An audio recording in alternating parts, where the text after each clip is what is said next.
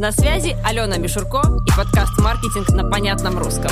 Он о системности, практике и простых инструментах маркетинга для ваших проектов. Привет, на связи Алена Мишурко и подкаст «Маркетинг на понятном русском». Здесь мы будем разбираться в том, почему даже небольшому проекту нужен маркетинг и куда вкладывать ресурсы и силы, чтобы получать крутые результаты и больше продавать. А сегодня мы поговорим о том, как из хобби сделать в бизнес – и самое главное, мы поговорим о том, а стоит ли это делать. А социальные сети сейчас очень активно пропагандируют и очень активно романтизируют следующий момент – а, выбери работу себе по душе, и тебе ни дня в жизни не придется работать. То есть, ребята, если у вас есть хобби, а, то вы из него можете легко сделать бизнес, и это будет, знаете, такая красота, такие цветочки, все радужная работа, будет сплошное удовольствие. А, в этом есть доля правды. А, например, а, ну я человек, который реально монетизирует свои хобби, я обожаю маркетинг, я могу бесконечно строить стратегии и ловить от этого кайф, но на мой взгляд, вот это вот вопрос хобби или бизнес, он требует как минимум серьезного обдумывания и ответа себе на несколько вопросов. Давайте сегодня поговорим, какие же на этом пути могут быть подводные камни и всегда ли стоит из хобби делать бизнес. Давайте сначала вчера поговорим, а что такое хобби. Хобби это то, что нам очень нравится. Это то, что мы делаем с удовольствием, то, чего не требует планов, а, каких-то трендов, каких-то обязательств. Это, знаете, вот такое вдохновение чистой воды.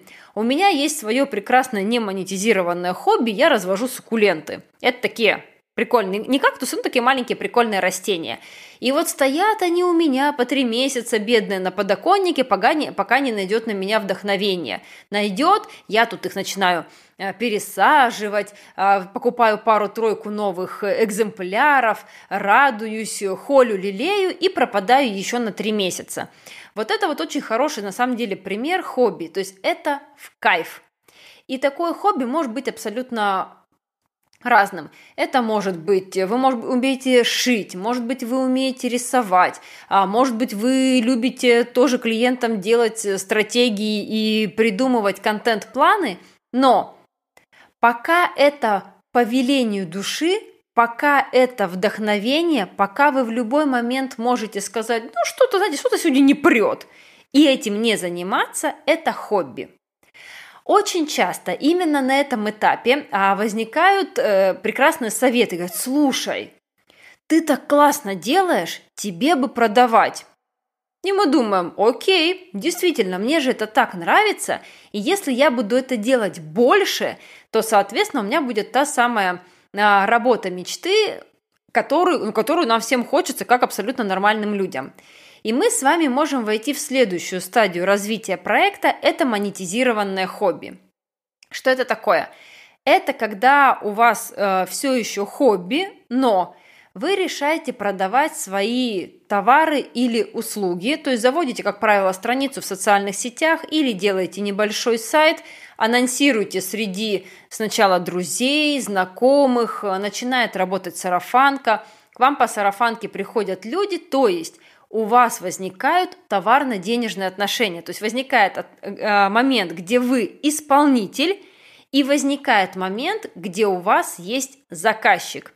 И смотрите, с одной стороны, это реально классно, потому что ты понимаешь, что ты можешь творить, а, творить с удовольствием, а, создавать что-то новое интересное, но с другой стороны, есть один большой облом в этом во всем, в том, что это больше не вдохновение. То есть в данном случае у вас появляются сроки. Вы же не можете сказать, клиент, дорогой, ты знаешь, у меня вчера не было вдохновения, поэтому я тебе, например, брошь отправлю не сегодня, а через две недели. Вот как у меня пойдет. Нет, вы и без вдохновения, и если у вас не будет времени, уже сядете и будете эту брошь делать, потому что завтра клиенту нужно отправить.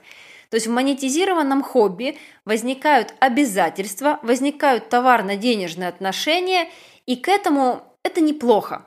К этому нужно просто быть готовыми. Что еще э, может ждать на этом пути? Какие могут быть еще подводные камни? Следующий подводный камень, который может быть, это банально то, что спросом пользуется то, что вам не настолько интересно делать. Ну, например, вы делаете красивые букеты, вы делаете букеты из стабилизированных цветов, и вы делаете фуд-букеты, да, съедобные букеты. И, например, вам больше всего нравится работать со стабилизированными цветами, вам это интересно, у вас это вызывает э, вдохновение, они такие необычные, они так долго стоят, но клиенты хотят э, традиционные цветы, либо они хотят э, самые простые съедобные букеты. И получается у вас внутренний дискомфорт. То есть, с одной стороны, вы вроде бы пошли, чтобы зарабатывать на том, что вам нравится, вам нравится делать вот это, но спрос идет на другие категории товаров, на другие категории продуктов, и вам нужно делать их, если вы хотите выручку. И в данный момент э, любой предприниматель, он такой, знаете, оказывается как будто на весах. С одной стороны интерес, а с другой стороны деньги.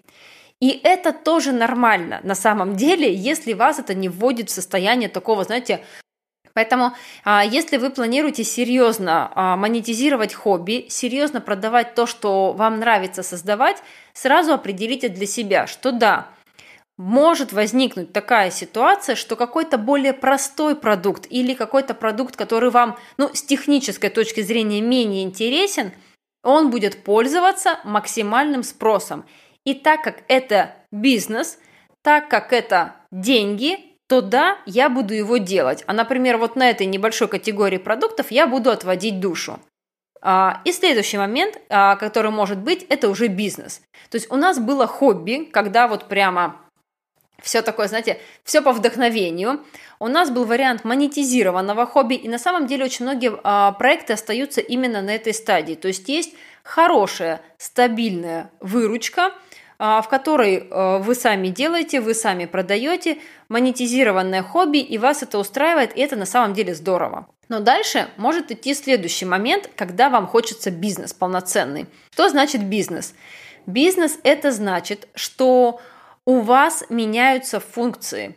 То есть вы становитесь руководителем проекта, а какие-то задачи уже выполняют наемные сотрудники. Ну, например, а, представьте себе, что вы шьете красивое постельное белье. Вот сначала вы сшили несколько комплектов для себя, это было хобби, а потом вы решили монетизировать, вы там а, разобрались в тканях, сделали оптовую закупку, у вас пошли продажи, вы сами продаете, вы сами шьете. И вы понимаете, что спрос еще есть, но вас уже не хватает. Что вы делаете? Вы нанимаете, допустим, швей, которые физически отшивают эти комплекты или передаете, например, их на аутсорс в швейный цех, а для себя оставляете разработку моделей – продвижение, ну и управление всеми процессами. То есть а, вы выходите в состояние предпринимателя. У вас есть команда, и именно какие-то вот такие линейные задачи своими руками вы уже не выполняете. Что здесь хорошо? Здесь хорошо, что у вас, у вас бизнес. У вас бизнес построенный на том, что вам нравится. У вас э, идет стабильный денежный поток – у вас есть интересные задачи. Более того, так как вы какие-то линейные задачи руками не выполняете, то вы вполне можете себе позволить, например, поехать на пару месяцев в отпуск. От этого ничего не изменится. Да? Бизнес будет идти, постельное белье будет шиться, отгрузки клиентам будут производиться. В случае монетизированного хобби у вас такой Такого варианта не было, потому что вы все делали сами. И, соответственно, вы либо вместе со своим хобби едете в отпуск, а, либо, то есть у вас не, нет возможности, например, там а, на три месяца взять тайм-аут, а, уйти в отпуск, потому что клиенты столько времени ждать не будут. Так вот, но когда у вас возник бизнес, у вас ушел момент творчества – да, то есть, может быть, это было вот а, не ключевой момент, а для кого-то это был именно ключевой момент а, чувствовать, как ткань, например, там а, раскраивается, а, смотреть, как это создается. И вот этот вот творческий момент, он может быть оставлен в очень небольшом формате. Поэтому, когда говорят «сделайте из хобби бизнес», мне всегда хочется а, задать один вопрос. А это действительно надо? Потому что иногда, мне кажется, хобби должно оставаться просто хобби, просто а, занятием для удовольствия, такой, знаете, отдушенькой, а, в которой нет слова «надо», а есть только слово «хочу». С другой стороны, а, если ты действительно учишься находить вот этот вот баланс, то получается классное дело, а, которое выросло из твоего большого увлечения, и это огромный кайф. Это огромное, так сказать, количество эмоций, которыми всегда хочется делиться и сказать, ребята, посмотрите, какую красоту мы создаем. Я надеюсь, что я вас не сильно напугала, а, но есть вопросы, которые предприниматель должен уметь задавать самому себе, даже если они не очень удобные.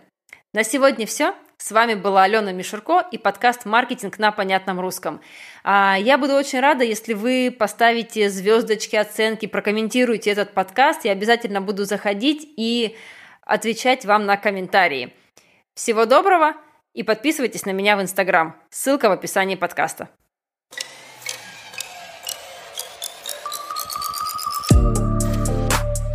Маркетинг на понятном русском.